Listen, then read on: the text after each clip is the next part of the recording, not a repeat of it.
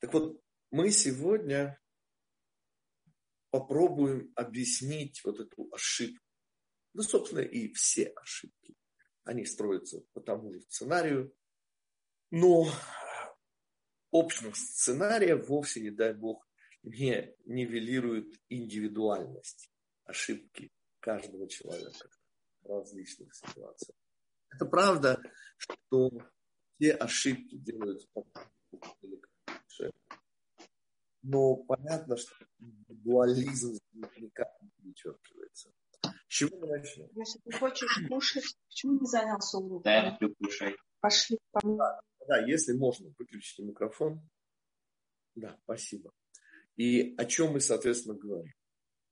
Мы с вами, вот я сегодня, э, как и всегда, дам свой любимый комментарий. Я подчеркиваю, акцентирую любимый, потому что я иногда, ну, просто это нечестно, я вас не знакомлю с очень красивыми, замечательными комментариями, которые просто не мои любимые. Но сегодня э, запомните этот комментарий, потому что, даст Бог, через неделю я, даст Бог, постараюсь не забыть и исполнить свое обещание, я вам покажу комментарии, которыми я восхищаюсь, но, как сказать, ну, не люблю. Это правильно, потому что понятно, что я буду рассказывать только то, что идет ко мне на сердце. А то, чем восхищается мой разум, оно, конечно же, может кому-то, не все те, кто сейчас меня слушают, обязательно имеют вот ту же любовь к Торе, что и у меня, и, быть может, как раз те комментарии, которые я вам не показываю, в следующий раз я это сделаю, они как раз и лягут вам на сердце. Просто нечестно, что я вам их не показываю. Я коротенькие, соберу их несколько на несколько, вот сейчас текущий и покажу вам. Но вот сегодня мой любимый комментарий моего, естественно, любимого учителя, Рыба из Саврани, и он, говоря о разведчиках, сводит вот это, то, что меня более всего в Торе восхищает к трем словам, трем ивритским глаголам, которые появляются вот в недельной главе пошли себе разведчик. Эти три глагола на русский язык э, обычно переводятся одним словом, хотя они совершенно, как мы сейчас увидим с вами, различные слова. Разведывать, исследовать. Вот так они переводятся, но мы их перейдем совершенно разными словами на русский язык. Русский язык, слава богу, достаточно богат, чтобы объяснить удивительную разницу между глаголами летайер, буквально таяр – это турист, то есть путешествовать. Лахпор, что означает тоже, в общем-то, разведывать, но и раскапывать. Такой действительно очень интересный оттенок разведывательной работы. И последний, откуда идет слово мераглим, разведчики, лерагель, Несомненно, вы слышите слово регель, нога. Но слово регель означает разведывать. И, собственно, вот все эти три глагола, при всей их разнице, наверное, все-таки можно перевести на русский язык так, общим словом разведывать. А в чем разница? Это объяснение Рава Лунчица. Рав Шлова Ибрахим Лунчиц, мы его не раз цитируем, ученик Магараля начала 17 столетия. Он говорит, Собственно, дополнительные значения этих слов, имеющих общий смысл разведывать, они как раз и позволяют нам понять корни ошибки. Ошибки не только разведчиков, ошибки всех людей. Потому что, как мы видим, все ошибки происходят по одному сценарию, хотели как лучше. Но в основе этого сценария лежит удивительная вещь. И мы сейчас ее с вами выучим. Итак, что такое летаер? Дополнительное значение. Кроме разведывать, путешествовать. Отсюда таяр – турист. Подозреваю, что идет именно от этого корня. Но не могу поручиться. Очень важное добавление от этого же корня происходит слово «етарон» – преимущество. И мы сразу объясним, а чем отличается путешествие да, от разведки и тем более раскапывания. Путешествие подразумевает нахождение удивительных, красивых мест, то есть преимуществ. Преимущество того места, где вы путешествуете. Вот именно эти преимущества, и потому слово турист на иврите таяр и слово ятарон преимущество одного корня. Ведь, несомненно, путешествие подразумевает удовольствие, красоту, которую вы открываете для себя. Ну и все, что известно каждому человеку. Слово лахпор, и оно чрезвычайно важное, оно по сути ключевое слово. Дело в том, что это слово это выражение чаяния народа. Ведь, как вы помните, именно 10 разведчиков позволяет нам выучить понятие миньян. Да? Вот этот миньян, почему состоит из 10 евреев? Ответ. Потому что именно 10, но никак не 9, 9 недостаточно, способны уравновесить и перевернуть судьбу всего народа Израиля всех 600 тысяч. Помните, у меня было такое маленькое мое открытие в Пятикнижии. Я задался вопросом, чем 10 отличается от 9. Помните, я обнаружил без объяснений, кому интересно, посмотрите в путешествии по главу, конечно, есть этот комментарий. Я обнаружил, что 10 факториал, в отличие от 9 факториал, это первое э, превосходящее 600 тысяч, то есть квинтэссенцию Израиля число. 10 умножить на 9, умножить на 8, ну 10 факториал. А вот 9 факториал это всего 300 с чем-то тысяч. И 10 факториал, они действительно соответствуют всему Израилю. Но учим мы это именно из нашей главы, потому что именно 10 разведчиков определили судьбу Израиля на тысячелетия вперед вплоть до наших с вами дней, но об этом во второй части нашей беседы, где я вас и познакомлю с удивительным комментарием моего учителя. А пока Раф Шлому Ефраим учит корни языка иврит, моя главная любовь в этой жизни. Язык, язык пятикнижия. Не человеческий язык. И когда наш учитель Муше вспоминает об этих событиях уже через 40 лет, перед своим уходом и, соответственно, тем, что Раби Йошуа Бинун ведет Израиль, страну Израиля, он, вспоминая эти события, говорит, а вы просили меня лахпор. То есть получается, что желание Израиля, выразителями которого и стали разведчики, было раскапывать. То есть не просто разведывают, но именно раскапывают. Раскапывают в этом контексте, конечно, секрет, а не сокровище. Именно то вот, потаенное, глубинное, а что это значит? Ведь, простите, в стране Израиля оно же было, было видно. Что было видно? Было видно присутствие Всевышнего. Ведь как я всегда объясняю всем, кто готов услышать, что в эту страну едут ради Всевышнего. Все остальные причины, они настолько несущественны. И когда я это говорю, я на самом деле повторяю то, что сказал Раби Шлома Ифраим Лунчиц, ученик Маораля. А что он сказал? Понимаете, говорит он, страна Израиля – это дворец Всевышнего. И ежели вы во дворце Всевышнего что-то раскапываете, какие-то тайны, да хоть альковные, какие угодно, деньги, да, карьера, власть, то, простите, вы ошибаетесь. Вы ошибаетесь. Потому что, придя во дворец и, и не желая увидеть царя, вы, вы просто не поняли, куда вы пришли. И то, что движет разведчиками, то, что они по сути делают, они являются выразителями желания Израиля. Не из-за десяти разведчиков мы плачем каждый год 9 ава. Нет, господа. Из-за желания Израиля раскопать что-то, найти такое что-то. А, конечно, главное слово – это слово желание, господа. Понимаете? Когда Мушер говорит, по-моему, это дворим Сейчас вам скажу точно, где это я процитировал. Я прошу. Все ходы записаны. Э, нет, это на страничке раньше. Вот это здесь у нас. И приблизились ко мне все вы и сказали, пошлем людей перед собой и раскопают для нас страну. Это в самом начале книги Дворим, 22 предложение. Первый параграф, 22 предложение.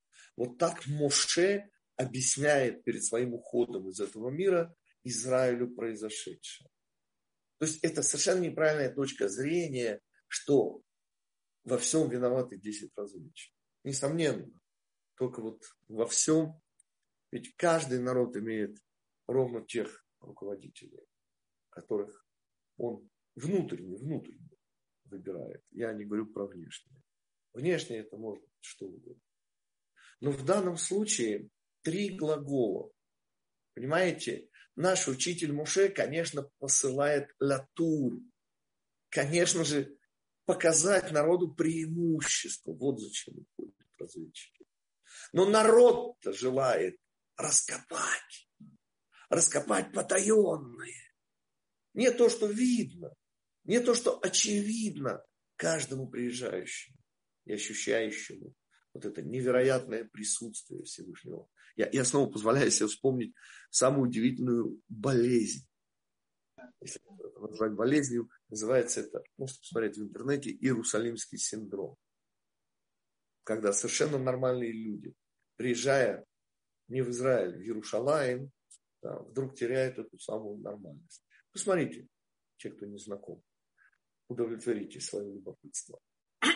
И получается, что то, что двигает, то, что движет разведчиками, это вот это сопутствующее желание, которое и не дает им выполнить миссию, возложенную на них Всевышним через Моше, Латур, обнаружить вот эту уникальность, невероятность, божественность этой страны.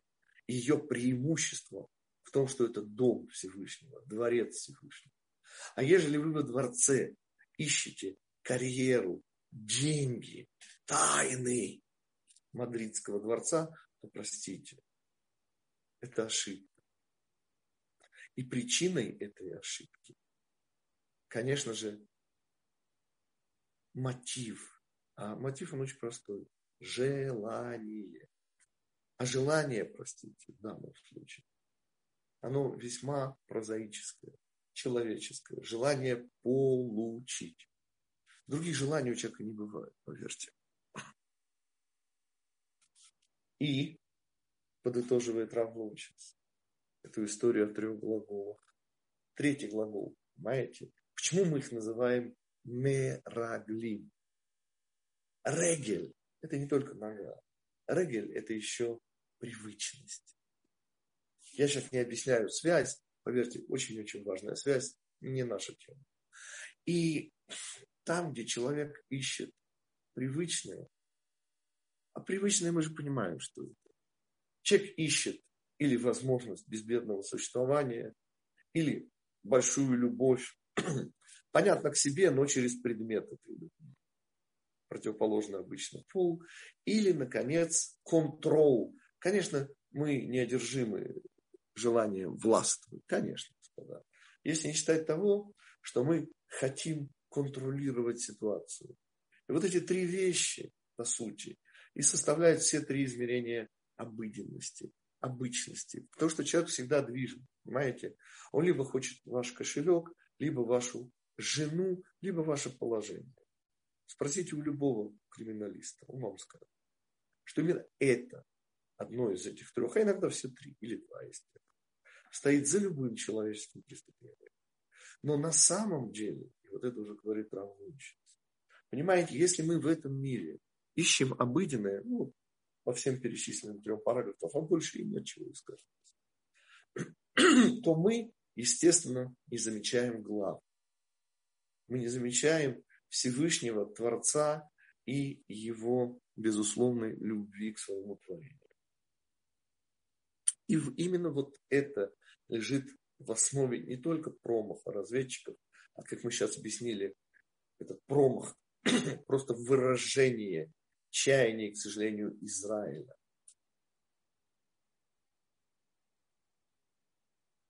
Это на самом деле объяснение вообще всех человеческих ошибок. Я подчеркиваю именно ошибок. Я говорю не о преступлениях, и тем более не о бунте. Это уже на зло Всевышнего. Я говорю именно об ошибках. Все эти ошибки, и тут мы уточняем,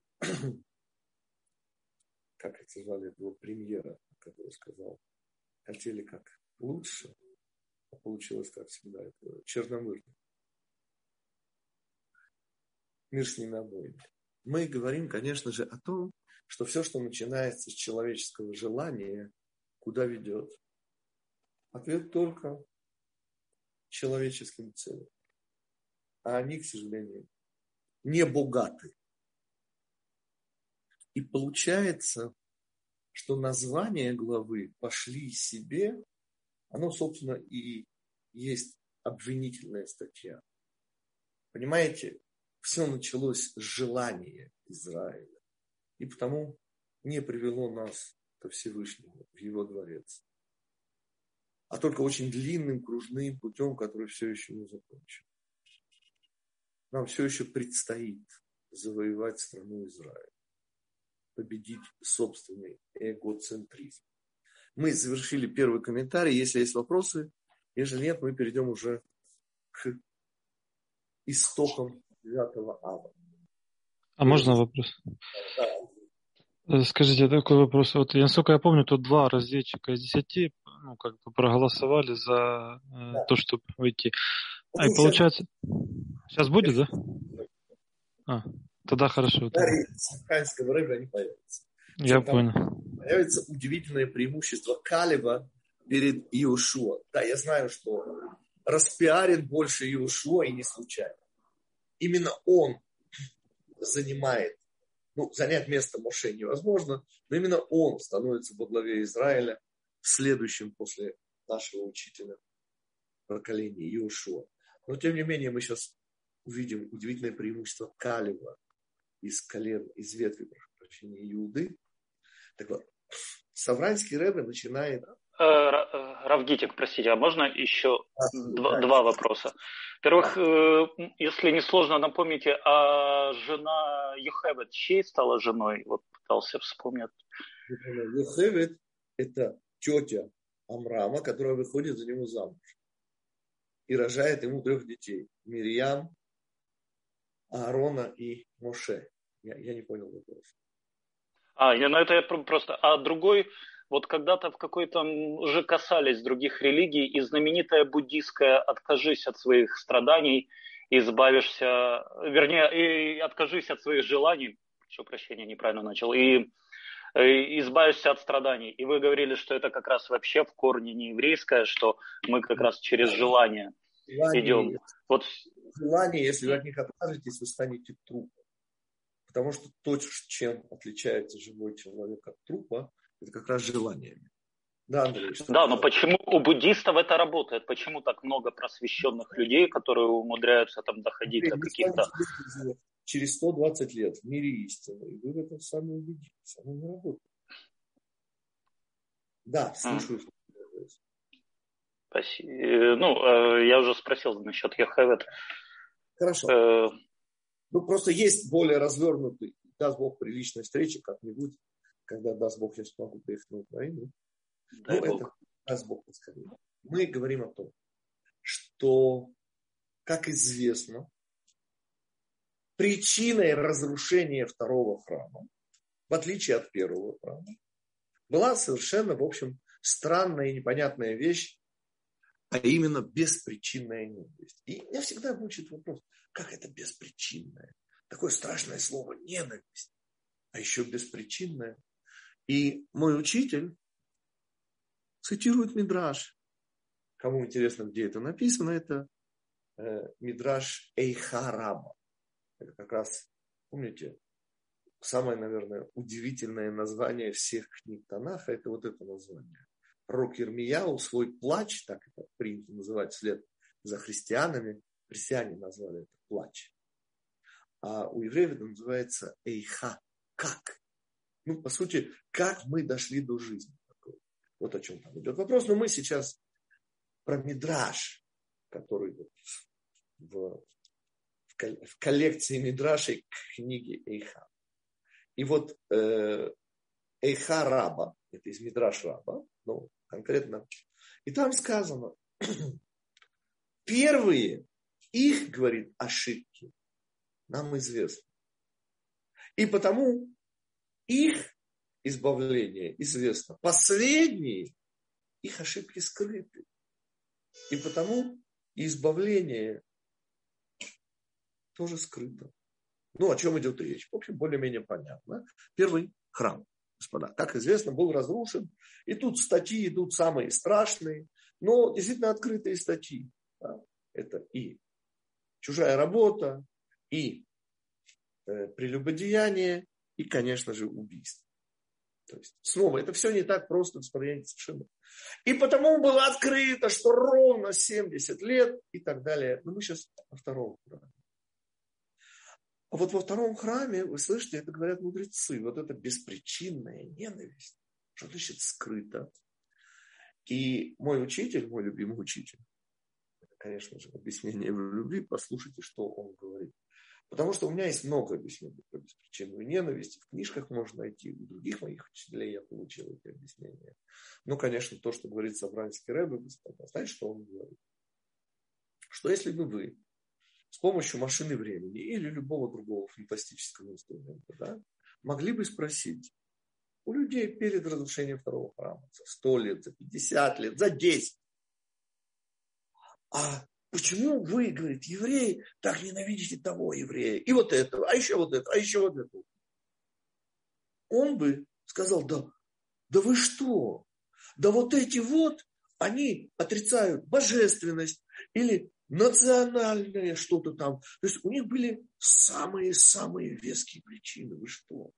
И чтобы еврей ненавидел другого еврея, да еще просто так. Да в жизни. И вот это то, с чего начинает свое объяснение Савранский Рэбе. У них были более чем существенные причины для ненависти. Но согласитесь, что если вы видите евреев, которые безответственно ведут нас к гибели, ну, естественно, пути к этой гибели были разные. Кто-то кричал там, как сикарики там, даешь Машиеха, а, а кто-то кричал, да вы с ума сошли. Ну, результат у нас у всех на лице. И говорит Саврайский Рэбе удивительную вещь. Понимаете, ведь корень-то он здесь, в этой голове. Ну, корень девятого ава, это вот здесь, у разведчиков и у чаяний всего еврейского народа. И, как вы помните, разведчики начинают за здравие. Правда ведь? Помните? Они говорят, страна, текущая молоком и медом. М-м-м, пальчики оближешь.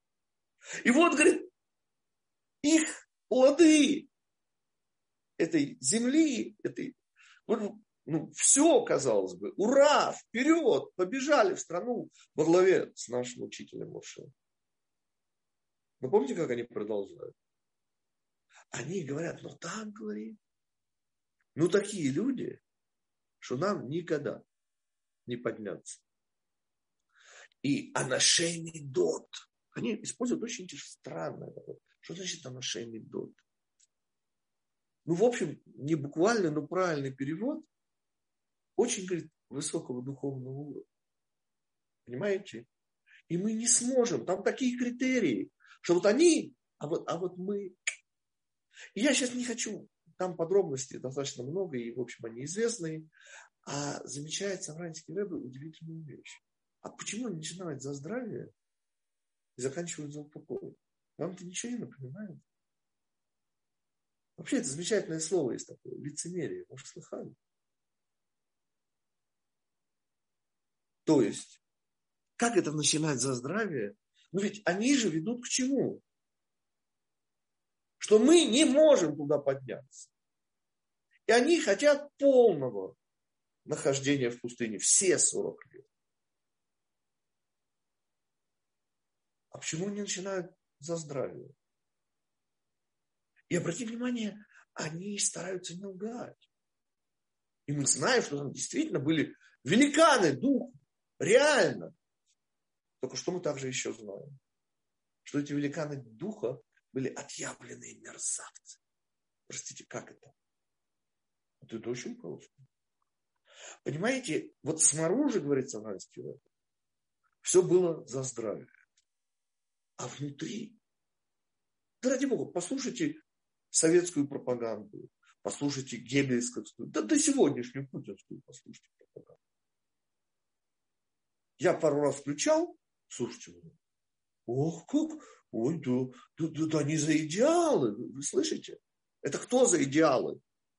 Это банда за идеалы, разворовывающая все, что может, включая то, что нельзя, включая армейскую иммуницию. Все, что хотите. Ну, понятно. Но как говорят, не как красиво. Слушайте, Геббельс бы обзавидовался. Я не сравниваю, потому что не очень знаком ни с теми, ни с... Понимаете, почему я говорю, что может вам тоже это знакомо? Откуда такое лицемерие? Ну, в конце концов, это же лучшие люди Израиля. Господа, это не мое мнение. Мнение Всевышнего. Да, я знаю, что они испортились. А почему они испортились? Что, собственно, произошло? И вы знаете, если уж на то пошло, и они пришли к своим выводам, ну так и надо было сказать, что ребята, ужас, мы не сможем. Там такие критерии, там такие высокие стандарты. И заплакал Израиль. Зачем они начинают за здравие, господа? Ну зачем я буду вам рассказывать перед штурмом крепости, да, что там такие сокровища, но нам ее не взять, мы все погибнем. Ну кто ж так делает?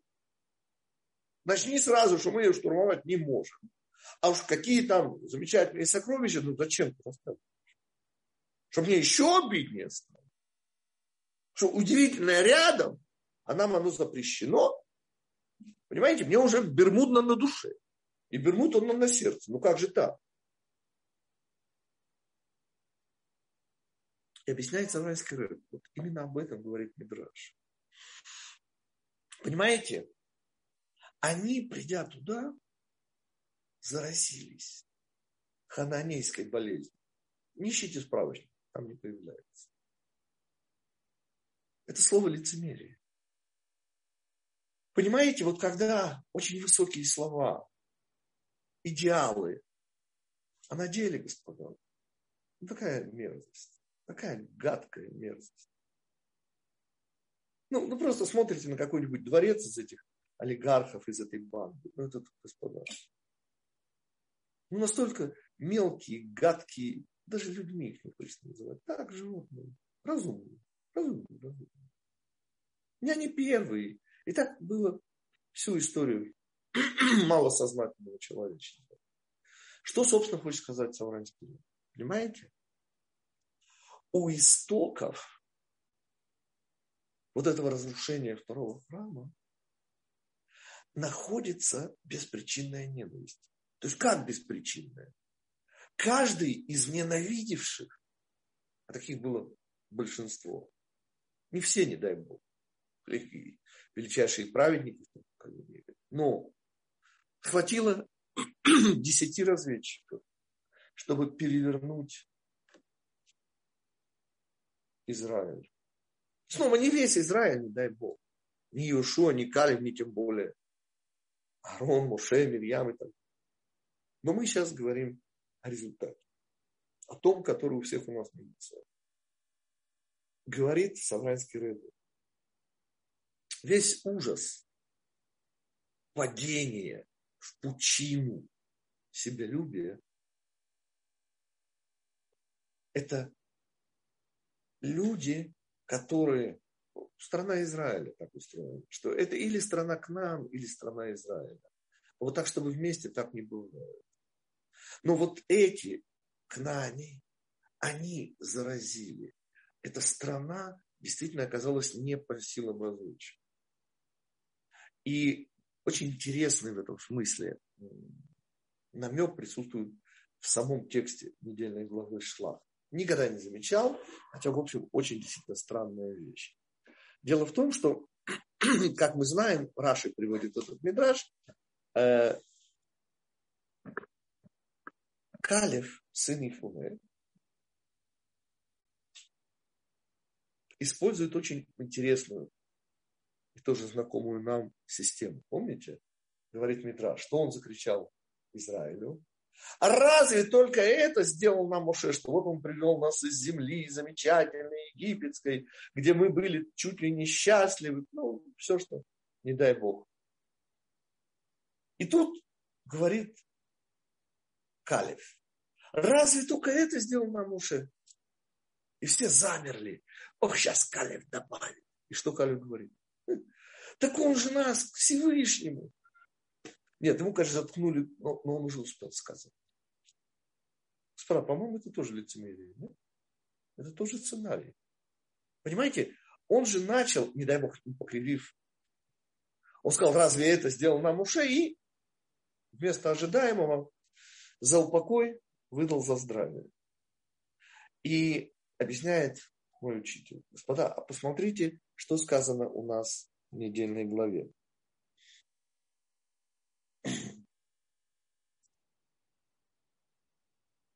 Кроме Калева, сына Иуды, который исполнил позади Всевышнего, и Иошуа бен Нуна, стоящего перед тобой. Очень странные слова. Ну, как бы Иошуа, который стоит перед Всевышним, это понятно.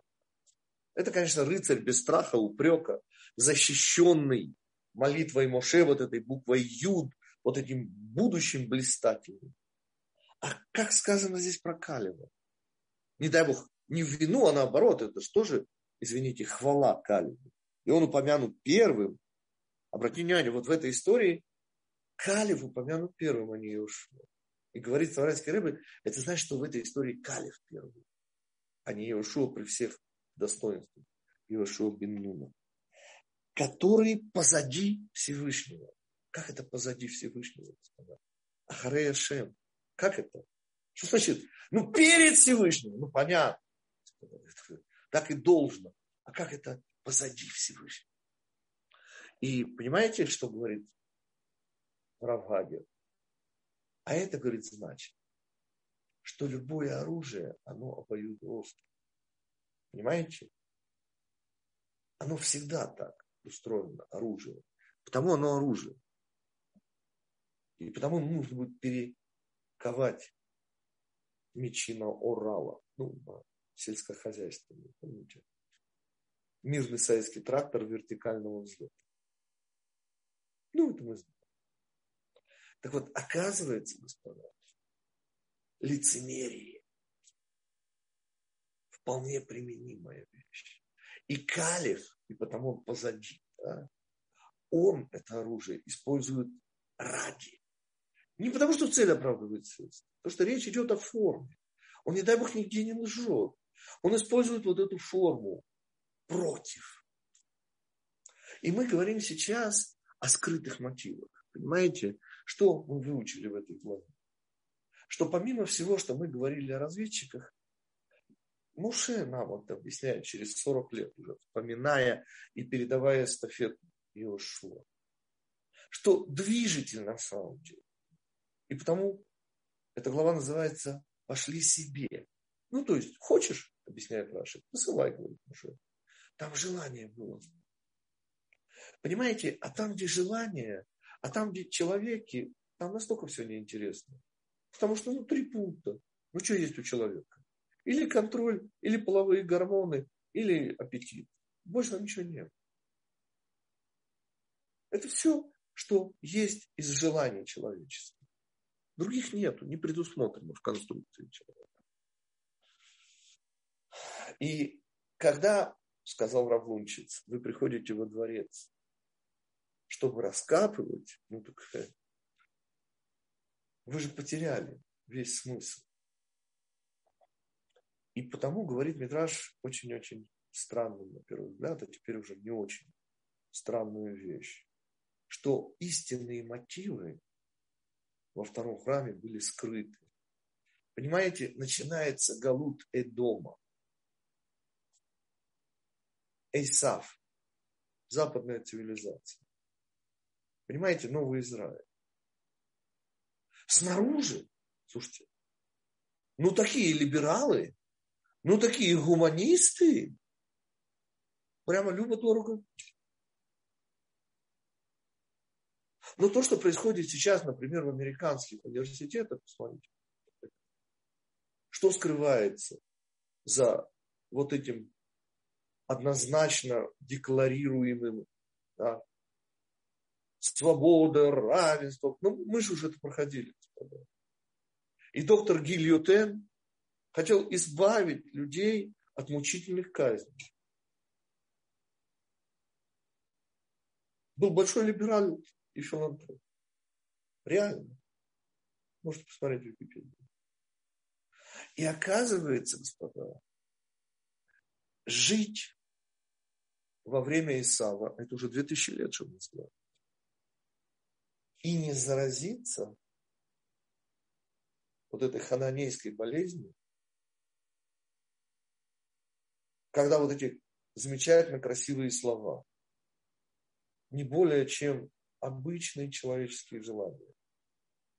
А никаких новых желаний никто не придумал. Почему москвичи обыкновенные люди такие же, как прежде? Понимаете? Да потому что все люди такие же, как прежде.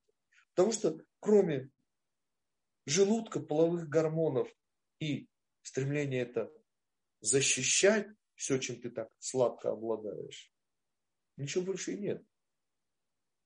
И потому, господа, в знаменитой фразе, ну, советская власть сделала ее знаменитой, которую произносит Сатин, это же сарказм, помните?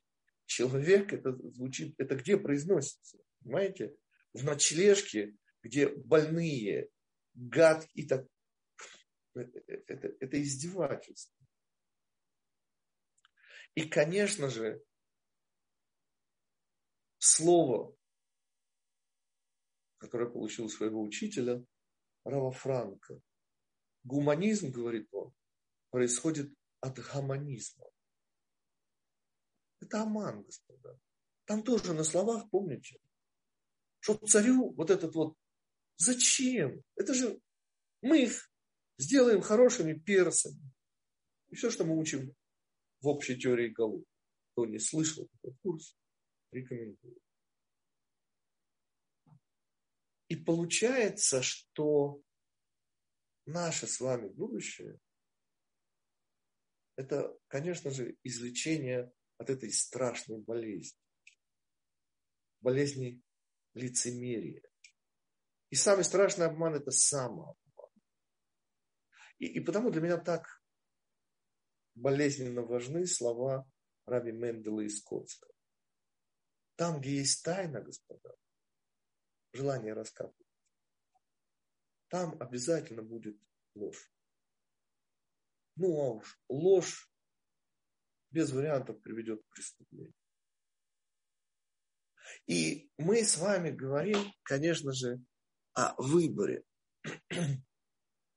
иметь тайны, или я, не дай бог, не говорю о служебных тайнах, не говорю о информации о других людях, вовсе нет. Я имею в виду о удивительном сюжете, я вообще не буду долго пересказывать, но представьте себе total control. Ну, вот этот знаменитый старший брат из 1984 года. Оруэлла. И в одном замечательном другом фантастическом романе люди, оказавшиеся в этой ситуации, научились жить без тайн. Раби Мендел так и сказал, если бы евреи на два часа перестали бы лгать, сказал Раби Мендел, то я бы привел в этот мир Машия. Давайте подытожим. У нас два комментария было сегодня оба моих излюбленных и любимых. И я уже взял на себя в кавычках эпитимию. Через неделю обязательно покажу вам комментарий, который, несомненно, удивительный, прекрасный, но не мои. Вот это мои.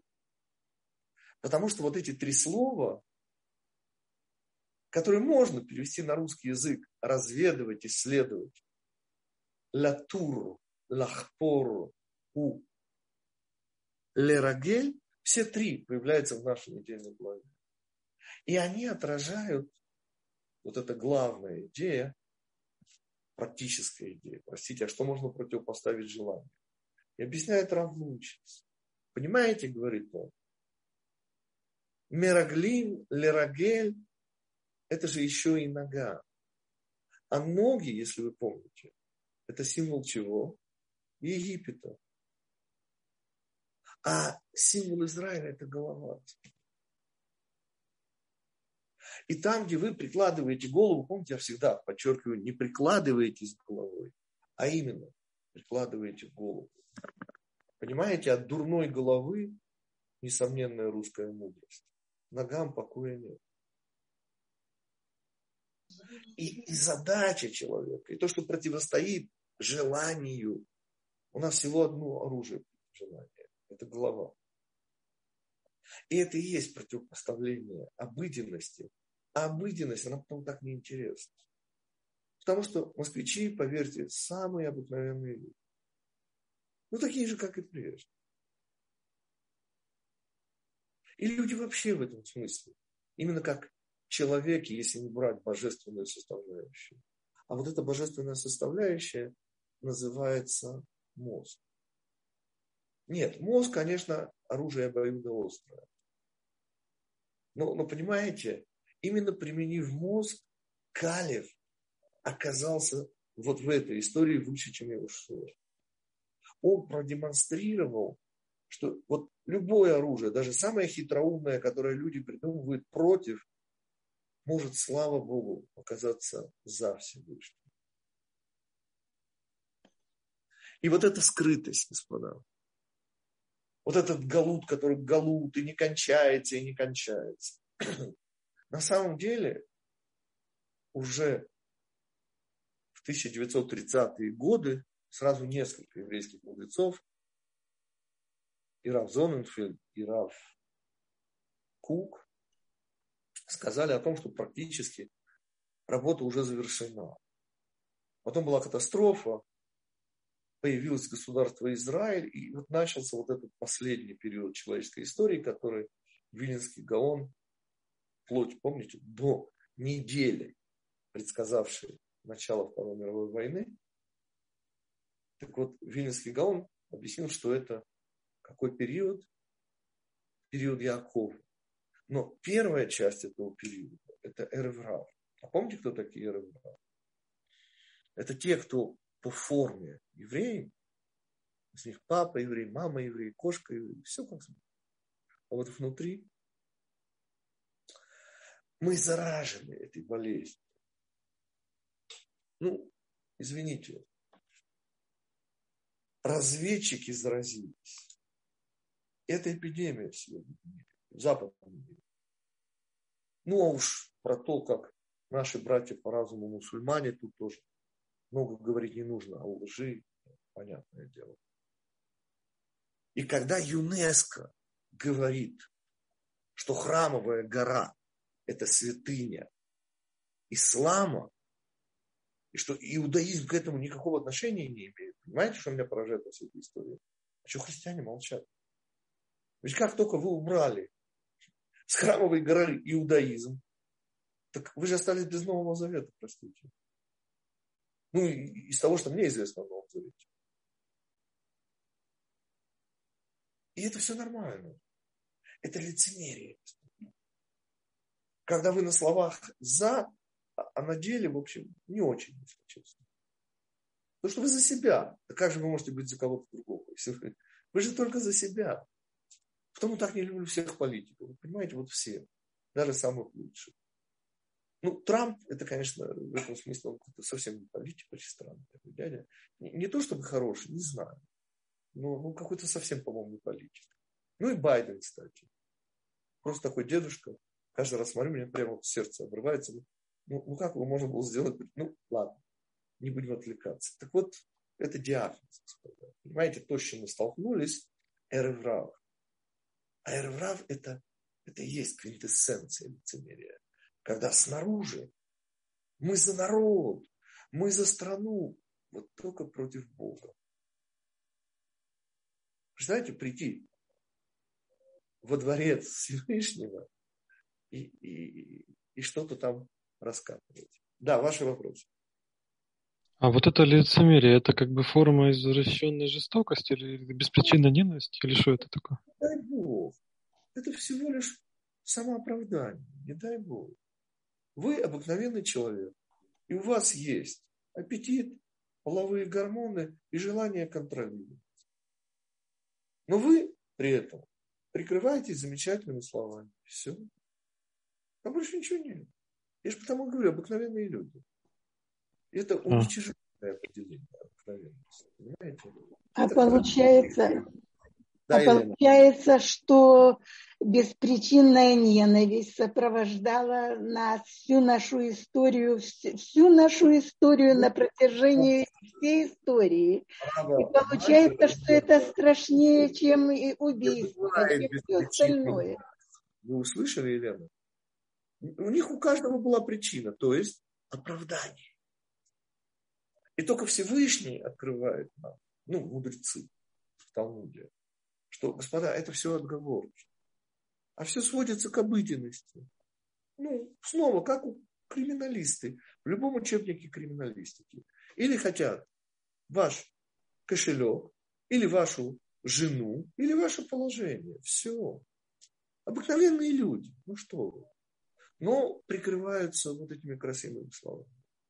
Гомония. И это будет тянуться до, до, до, до прихода. Почему тянуться? Вот я, например, как вы заметили, да, решительно возражаю против этого. Более того, я учусь у Калева, да, если вы сравните начало урока с его концом, то, то я, несомненно, учусь у Калева. Понимаете, это очень обоюдоострое оружие, на самом деле. Вопрос вы можете заставить человека, который весьма далек от истины, вас услышать, да, например, показывая ложь. Ложь его убеждений. Но да. он такой решительный, почему же Иошуа стал э, после Моше руководителем, если Калев более решительный? Чтобы вы, у нас есть целый урок на эту тему, потому что Иошуа обладал удивительной способностью. Наш учитель Моше помнит, он же кого просит?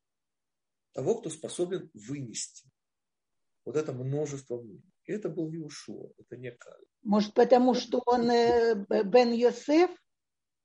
И это тоже, но несомненно, это тоже. Но, но в принципе, отдельная тема, какие качества должны быть у того, кто взваливает на себя весь Израиль. Это, это отдельная большая тема. Да, у Эуда был вопрос? Да, у меня вопрос. То есть вот это вот лицемерие вот в том виде, в котором вы его как бы сейчас представили. Самообман. А, да, да, да. Это вообще как бы, если совсем-совсем выкристаллизовать до, что называется, до основания, это просто желание получить для себя? Конечно. Которое прикрывается красивыми словами. Которое, да, которое вокруг него создается потом красивая оболочка. Смотрите, вы, ну Аятала Хаминаи, да, когда-то, я не помню, лет 10-15 назад, американская, по-моему, разведка показала, как он живет. Слушайте, ну, я не знаю, вот эти путинские бандиты, ну, вот этот уровень, да, плюс-минус. А потому что, а что может быть еще, простите? Ну что, какие, в конце концов, человеческие желания? А то, что мы уже перечислили. Пояс ниже пояса, и чтобы никто ничего у меня не отобрал. Все. Ну, нету больше ничего человеческого. Ну, извините. Просто желание получить, чтобы иметь. Брошу руки, маешь вещь. А можно немножко математики? То есть, получается, из разведчиков 20% проголосовали за. Ну, как бы из Израиля, ну, по некоторым данным, вышли 20%. И... Это не 20%. Если ты а, может, я ошибаюсь, да. И там еще где-то было, что вот 20%. Э, да. Ну, и еще там, э, там 20% семей, там, которые... Люди доброй воли, эти сразу отвечаю. Это одна треть. Вот сколько сейчас Путина поддерживает? Две трети? 80% э, говорят. Ну, некоторые. Две трети, две трети. Честное слово. Так всегда было. Нет, правда, Гитлера поддерживали несравнимо больше. Ну, там отдельно, там идеология. А слава богу, в нынешней России нет идеологии, слава богу. Потому это вообще. И потому две трети. Там, где гроши и корчи хорошие, там всегда две трети поддержки. Неважно, это будет Украина, Америка или Франция. Всегда две трети будут поддерживать гроши и харчи хорошие. И только одна треть нормально. Вы по украинского все-таки переводили, не все, не все э, жители Украины. Гроши, господа, ну как это может не знать? Это слово уже должно быть всем известно. Это просто денежные знаки. Ну, то есть, а с чем это связано, 20% вот эти, ну или там 2, или 30%? Третий, две трети, я только даю заголовок. Три, вот у нас в шаббат подробно это разбирали, это мораль. У Адама было три сына, как во всех русских сказках. Да? Только они не так делятся, как в русских сказках. То есть Каин, да, это не хороший человек, редиска. Гевель, ну наоборот, Шет, это люди доброй воли. Всего три. Есть еще Гевель. А Гевель это, э, это люди, которые ничего плохого не хотят. Но, к сожалению, и в, смысле поисков добра тоже не замечен. И отсюда получается две трети. Они хотят спокойствия. Треть – это нехорошие люди, редиски. И третье – это люди добрые воли. Это стандарт. Как в сказке прям, не то, не все, средний был. В сказке вы можете поинтересоваться, это же народный фольклор. А у любого народа есть устная традиция, которая восходит, простите, к новому. Так что мы все идем, поверьте, от одного человека, от одной традиции. Просто ушли в разные стороны. А стороны-то, оказывается, всего две. Есть ноль и есть один. Больше ничего нет. Хорошо, господа. Мы сегодня так в сласть, как Гитик любит пофилософствовали. Вот, так что я в качестве эпитимии уже даю вам анонс следующего урока. Я вам покажу несколько таких э, замечательно интеллектуальных вот, комментариев. Чисто интеллектуальных. Просто ведь Тора, она же абсолютно. И кроме тех вещей, которые безумно мне нравятся, есть и те несомненно, удивительные вещи, которые просто мне на сердце не идут. Но вот это же не теряют свою замечательность. И наверняка среди тех, кто сейчас нас слышит, есть те, кому это прямо пойдет на сердце. Я, я даже а... задам вопрос. Да. Ой, извиняюсь. Я просто, мне немножко этот, такой вопрос, может, не совсем корректный, про желание. Все, я так понимаю, пошло из-за желания Маше, ну, поскольку он живой, у него должны быть желания. Но если Всевышний сказал, если у тебя есть желание, то посылай разведчику. А у Маше, а Маше у нас кристально чистый. Вот это меня как-то противоречие. Дело в том, что, конечно же, кроме желания получать, чтобы получать, есть еще желание давать, чтобы давать. Именно им руководствуется абсолютный альтруист, абсолютный праведник, наш учитель Моше. И потому он использует глагол «латур», он посылает лятур. Но что оказывается? Что мотивация, они выразители чаяния Израиля, ну, имеется в виду большинство, конечно, Израиля, не дай бог не весь, а они идут лахпор, потому что народ хотел лахпор, то есть раскапывать. Во дворце царя раскапывать. Потому желание давать, чтобы давать, господа, не путать с желанием дать, чтобы брать. У меня вопрос, можно? Мы всегда учили до этого, что если бы он не послал сам, то он бы получил приказ от Всевышнего. И как это вот сейчас коррелируется с тем, э, с тем, что вы сейчас объяснили? Объясняем. Спасибо за вопрос. Это бы помогло простой-простой вещи. Поймите, мы говорим о высочайшем поколении, и мы говорим о высочайших десяти евреях. Спрашивается, так как же? Там, где мы движены своим желанием, самым высоким, самым лучшим, самым хорошим, давать, чтобы давать, поскольку адресат, то есть откуда идет желание, это человек, то, к сожалению, могут быть вот такие ошибки. А вот если бы Всевышний приказал, и он был бы первым, а мы вторыми, вот тогда все могло быть иначе. И потому было так важно дождаться приказа Всевышнего. Потому Мидраша говорит, что ежели бы не было бы вот этого желания, не важно, что там Муше и там все в порядке. Важно, что в результате у желания разведчиков там был, были вкрапления, тень эгоизма. Этого хватило. А вот если бы был газ Всевышнего, и они бы шли делать мицву, то вот места для вот этих вкраплений себялюбия просто не было. Это та пресловутая ошибка в голове при расчетах? Кому давать? Господа, это снова, это целая большая тема, но там, где все начинается с желанием получить, да, все заканчивается желанием иметь, ничем другим. И никакого отношения к Всевышнему это иметь не может. И к божественному цвету. Окей, господа, мы сказали на сегодня достаточно. Спасибо всем, кто участвовал. И хорошей недели. Спасибо большое. Хорошей недели. Спасибо большое. Спасибо. Спасибо.